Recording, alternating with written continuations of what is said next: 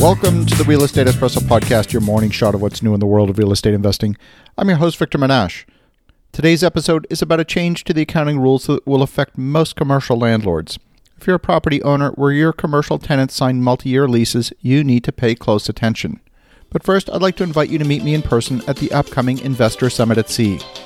This 10 day conference is like no other. Nowhere else can you spend time in an intimate setting with over 200 of the best and brightest in the world of economics, finance, and real estate investment. Coming up from March 14th to 24th, departing from Fort Lauderdale on the beautiful Celebrity Silhouette. I consider these 10 days a must attend event, and I make sure to carve out the time every year. To find out more, go to victorjm.com slash events. That's victorjm.com slash events, and I will see you on the Investor Summit at Sea.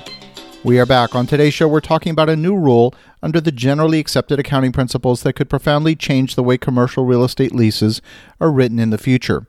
If you're a property owner where your commercial tenants sign multi year leases, you got to pay close attention. There's a new rule under GAAP that requires companies to disclose long term lease obligations on their financial statements. These changes under ASU 2016-02 are expected to add more than 1.2 trillion in off-balance sheet leases to public companies' balance sheets. Under the current practice, lease obligations for real estate have no balance sheet impact because they're accounted for as operating expenses and their payments are included in the entity's income statement as either rent expense and you know they're disclosed in the notes. But for all leases with terms of more than 12 months, the new standard requires a right to use asset to be added to the asset section of the balance sheet and the present value of the related lease obligation to be included as a liability. So let's look at an example. Let's say you just signed a 10-year lease with lease payments of 100,000 a month, of which there are let's say 9 years remaining on the lease. You would be required to add an asset on your balance sheet in the value of 9 times 1.2 million or 10.8 million in total on your balance sheet. So you've now got an asset of 10.8 million and you'd also have to add a liability to the balance sheet in the amount of 10.8 million. Next month, when you pay your rent, that liability would be reduced down to 10.7 million, then 10.6 million, and so on as you draw down the residual balance on the lease. Now, you might argue there's no real change since you're adding an asset and a liability to the balance sheet and they fully offset each other.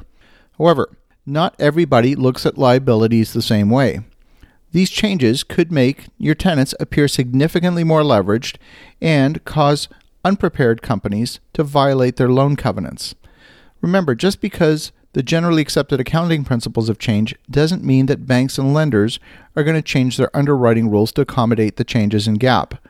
Many bank underwriting rules compare the loan amount to the total liabilities. And if these long term liabilities now appear on the company's balance sheet, it can change the way a bank looks at a borrower that's going to be a big deal for your tenants. Now, this is where it gets a little bit complicated. There's different rules depending on whether we're talking about capital leases or operating leases. Capital leases are for things like vehicles and equipment. We're not going to deal with those here.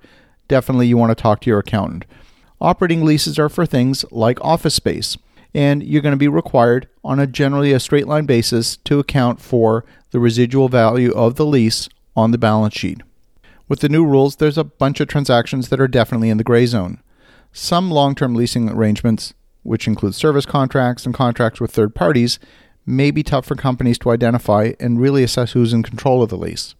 The whole idea is to make things clearer, but frankly, I'm not sure the new rules achieve the objective. Maybe 10 years from now, the business world and the banking community will like the new rules, but right now, prepare for a lot of confusion and possible changes as tenants push back on signing long term leases. I can foresee tenants demanding leases to be increasingly short term in order to eliminate the requirement to put leases on the balance sheet. I understand where the accountants are coming from, but if you follow this line of reasoning, every contingent liability the company could have should appear on the balance sheet. If you negotiate a multi year supply agreement in order to get better pricing on a product, under traditional rules, these items would not appear on your balance sheet until the goods actually appear in your inventory but they are a contingent liability since you've committed to purchase them at some point in the future. Are you going to be required to put inventory that you haven't purchased yet on your balance sheet too? Where does it end? As you're thinking about that, have a close conversation with your accountant. Go make some great things happen, and we'll talk to you again tomorrow.